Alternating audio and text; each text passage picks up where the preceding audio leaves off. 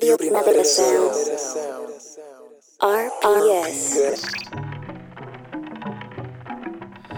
Hello and welcome to what is a sort of special, unique edition of Line Noise. It's not a sort of classical line noise, it's slightly out of. Uh, out of sync. We're going to be doing it anyway. Basically, this is an interview uh, I did with Marie Davidson at the Primavera Weekender recently. Marie Davidson, who's already been on One Line Noise, and um, I loved her so much, she's coming back for another one. Um, she really is, is is great. I love the profundity and the humour and everything. Uh, anyway, I really hope you enjoy this sort of special one-off with Marie Davidson.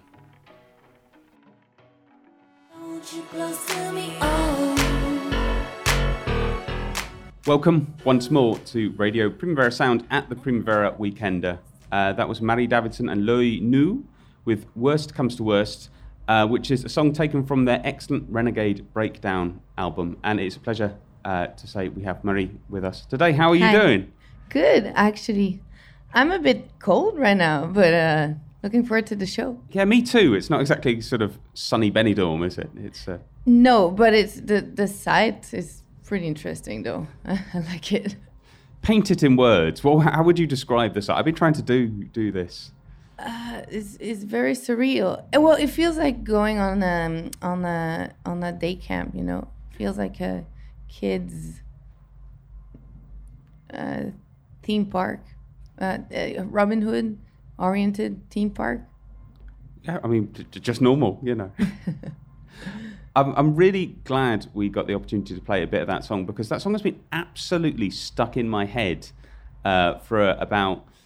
I li- well, I listened to it a lot when the album came out, and then I was thinking about coming here and I was listening to the album again, and that song's just been resolutely stuck in my head. That's funny because that's the song we did for our sound check. We just finished our sound check. we, we did that song the whole the whole the whole thing because it's a good way to test a lot of instruments at the same time. So you should I should have invited you to the sound check. Well, presumably you'll play it tonight. We will. Okay. Did you realise you were making something as incredibly catchy as that? No, actually, well, oh, I, I was aware that it's pop and it's like disco rock pop. but There's a lot of influences and vibes in that song, but I did not have. I was not aware that it, it, it, it is that catchy or maybe that catchy to you, but that's nice. That's good to know. So your your previous album, Working Class Woman, did really really well, um, and then you took what I would call is a massive. I was going to say U-turn, but it's not really. It's like a left turn. Exactly. I, I, I agree to that. It's not a U turn, but it's a big change. So let's call it a left turn. Left turn. Why did you decide to do that? Oh, just to explore, you know. As an artist, I think that a lot of creative people like to try a lot of things. A lot of people actually ask me that question, and I always answered pretty much the same. I got bored. I was very happy with what I was doing solo. And at some point, I I felt like I kind of like reached a limit at the time being and I needed to explore other avenues. And I, I, I wanted, I came, I, I come from a band background. I've played in bands, several bands. I played, I, I was also doing another project with my husband, Essaie Pas. And I wanted to bring back the musicianship, you know, playing with other people. Because I was always, it was always just myself and my machines, hardware stuff. And it was absolutely exciting and, and challenging. And at some point, I, I felt like I was kind of, I was, I did not want to repeat myself. And now, now, like in the last month, I've started to make solo music again on, on hardware, but adding also computer. So it's just, I think it's just an evolution that goes in many directions. But um, this band is not final destination, you know. And uh, working class women was also absolutely not the final destination.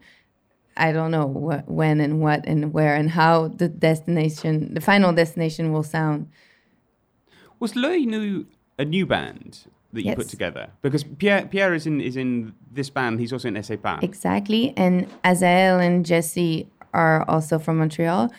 But uh, we started a band Pierre, Asaël, and I. And Asaël and Pierre had a duo together, but more studio oriented.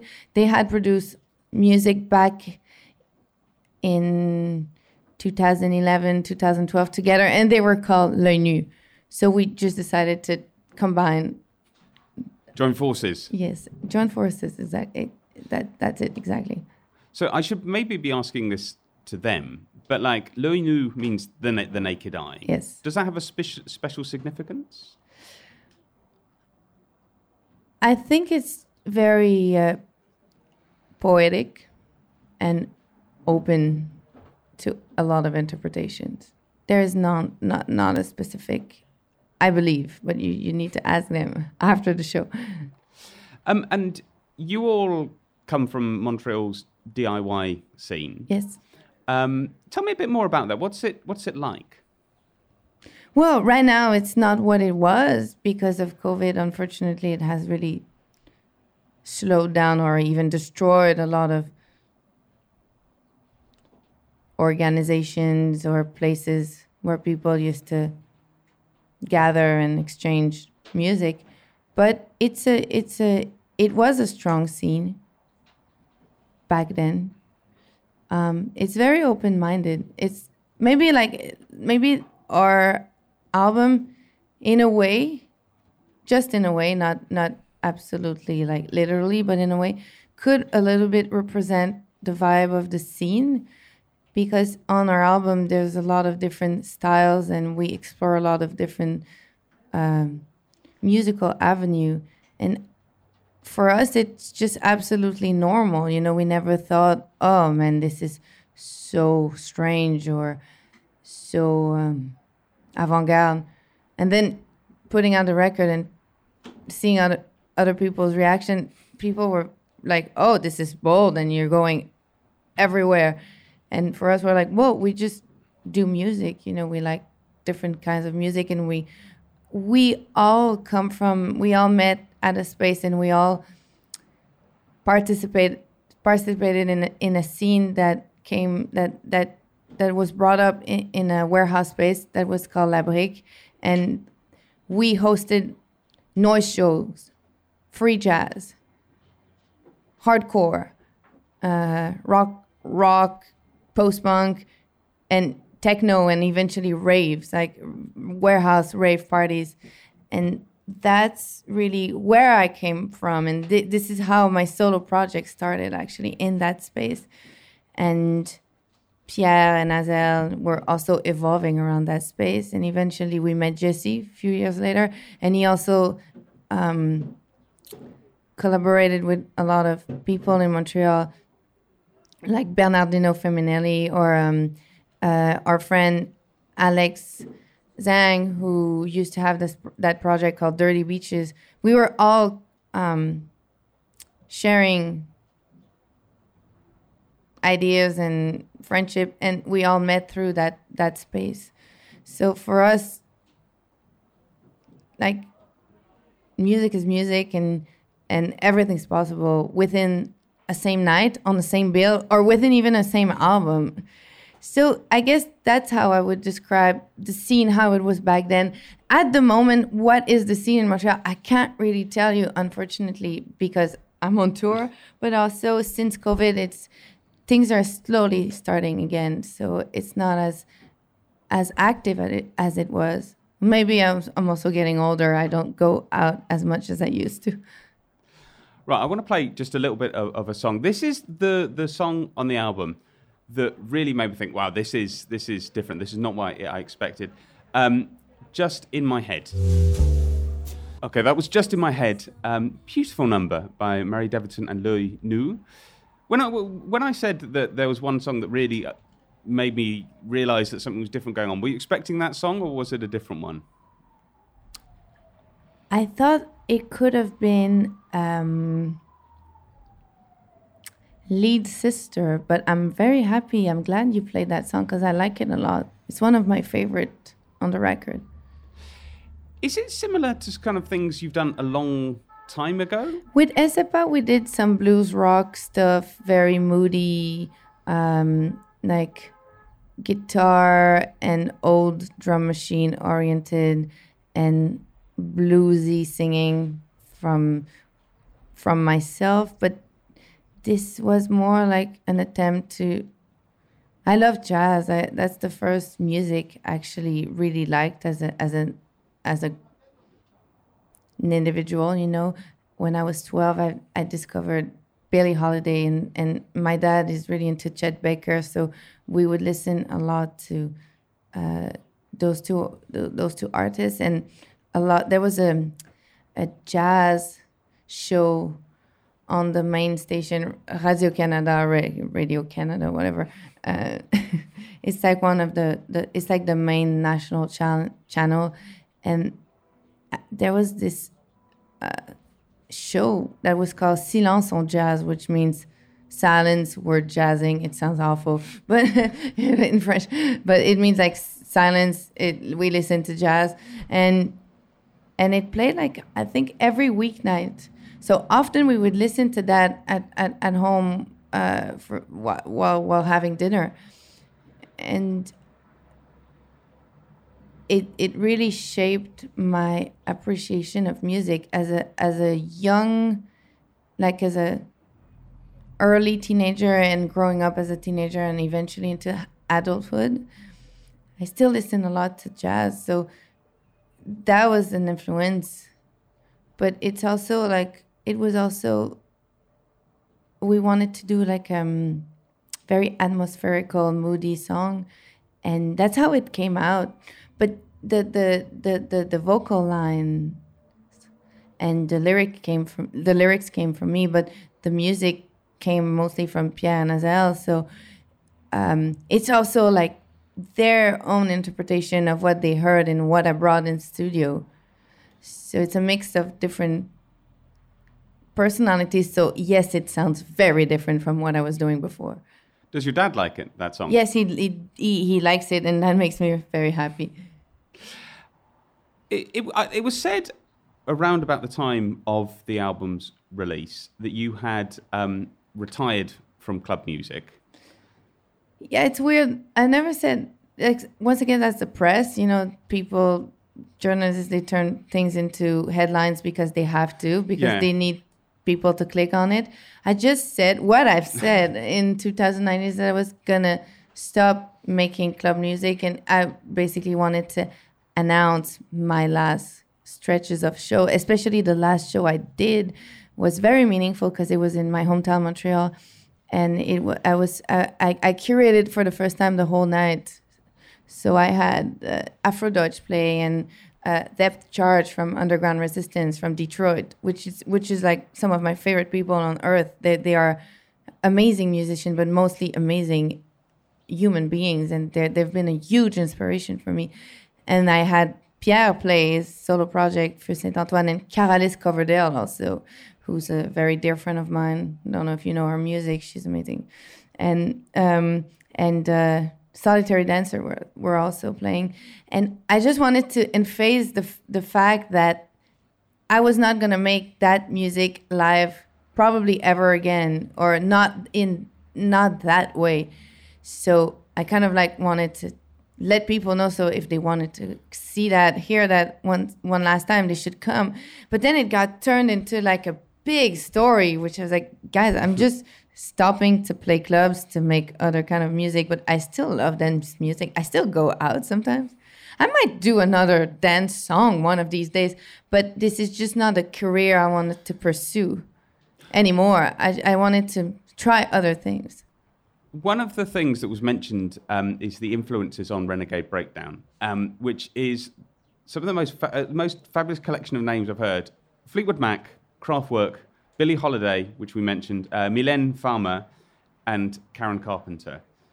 The the Carpenters. I, I mean, the Carpenters, Car- right? Car- right. I, I, I'm I'm much more inspired by Karen than Richard, but I mean, Richard's an amazing songwriter. So if we want to reference, we have to. Re- I, I respect the band, although in the story of what they were and what they are, I feel much more sympathetic towards Karen Lead Sister is a song that's dedicated to Karen Carpenter, but the, the music would have to say the Carpenters.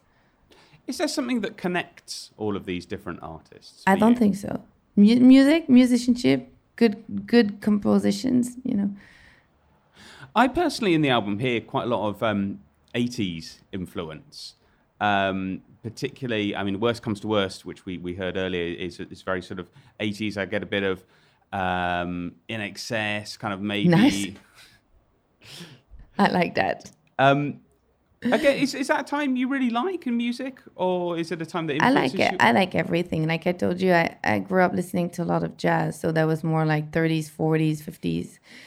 Um, but yeah, I have to admit that I'm a big, big fan of 70s and 80s music. It's I can't hide it. This is what I have been listening the most to in the last years, but I guess no, because what I listen to the most is ambient music, so modern and older.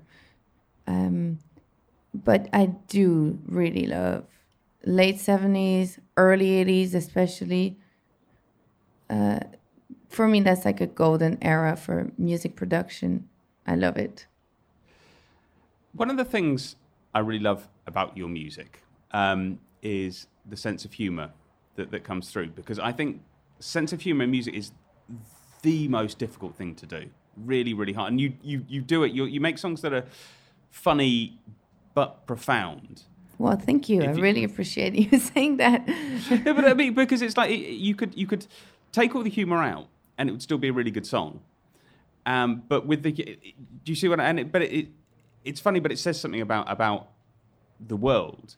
Um, again, how how do you do that? Is that just something that comes quite naturally? Do you have to think? No, no, no. I, I, I now it comes more naturally, but uh, through like my adulthood, I, I let's say when I got to adulthood, my sense of humor was not so great. I was very insecure, and and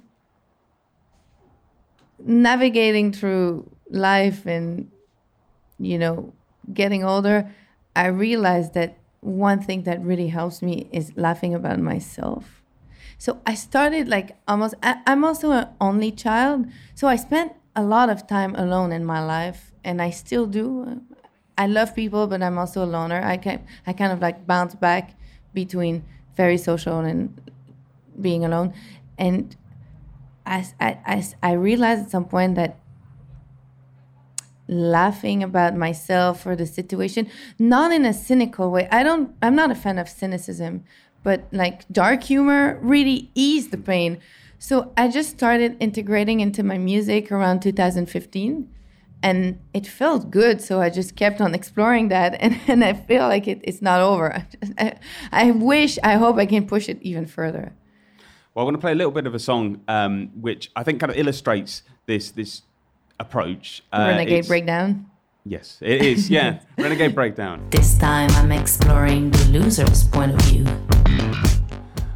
Okay, so I had to keep it in because that, that is my that is my favourite line. It's the first first song on the record, and you say, "Oh, by the way, there are no money makers money makers on this record. This time I'm exploring the loser's point of view." What was what was your thinking there? Like, Oh, it's it's just you know this. Well, I'm sure you have an idea. It's on my previous record. There's a song called "Work It" that I still don't know how and when and why, but it it it got really successful. You know, it was beyond my expectation. I did not write this the "Work It" song. I really wrote it for me to know. To, to, you know, to, I wrote it to. Um, once again using humor to kind of like uplift. I wrote it on to, to have a nice song, energetic song to play on tour and and lift myself up. and and I put a lot of love into that song, but I never intended to, to make a hit or please people. I really did it for myself but it talked to people and it still talks to people. We play it with the band. We have a, a band version of it and i can feel it. Like it really talks to people and that makes me so happy. That's the nice part. The downside of it is that I became. Some people call me the work it girl. I've met people that are like, "Oh, you're the work it girl." And I'm like, "No, I'm Marie Davidson. I'm a human being, and I make like I've been making music for 12 years. But yes, I did that song. But uh, so the downside of it, and I'm not complaining. It's part. I I, I wouldn't change anything, but it's that people really expect that from me and i feel like some people were really expecting me to do more of that and i'm sorry to disappoint. So this the renegade breakdown is kind of a warning a tongue-in-cheek warning. It's like hear this song. It's really fun. It's a banger also. But i'm warning you the rest of the record is not to be like working class woman or work it. It's just to be something else. And take my hand if you want and i'll follow i'll, I'll lead you somewhere else. And if you don't want to follow well just just stay where you want to be. And that's totally fine with me. But again, that's something I love because I think it's very rare for an artist in in a record to address the listener in that way, to directly say, "No, right, there right i guess it's not very common So, what is "Work It" was a hit? What is the weirdest place you've heard it? Ah, good question that's a good question i've heard it many, some many times in like restaurants eating and i'm like oh my god. Uh weirdest place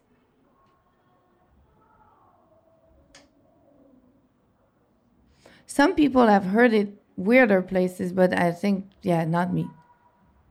The weirdest place was while eating. Yeah, because also the funny thing is that this song, there's um, there's um,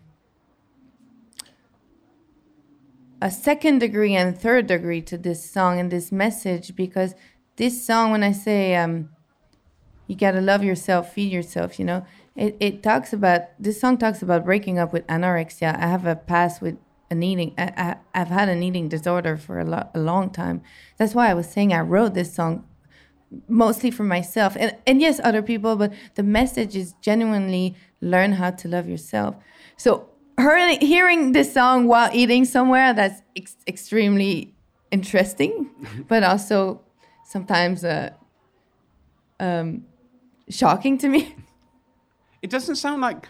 As much as I love the song, it doesn't sound like the kind of thing I would put at a restaurant. You know, it's no a bit, a bit well upbeat, yeah, you know, yeah like- well like you know this like kind of like you're on tour and you go to a place you know like restaurant bar Yeah. whatever So, um, one last question. You, you mentioned you've been writing again. You've been writing on hardware, right? Um, what can we expect in the future? Any any hints? i don't want to tell you Fair enough. I'm gonna take my time. You can expect actually what you can expect is maybe I will disappear for a while because I'm very excited actually about what I've been working on and uh, this time because like I said in the song work it I'm a, I'm a workaholic so I used to you know always be full speed and I feel like trying something else again once again and and now what I feel is trying also to change my work process and take my time to craft my sounds and explore.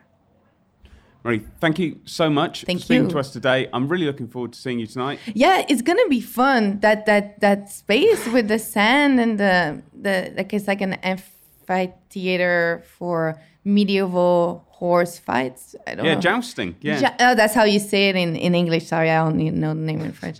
Yeah, that's exciting. We're, we're excited. if you The want to introduce a joust element to the show, um, it's not too late. I reckon you could, you know, go and get some horses. No, no, I'll leave that to you. Oh, thank you so much. Denied my application? I'm not a slave of your institution. You want a weapon of mass distraction.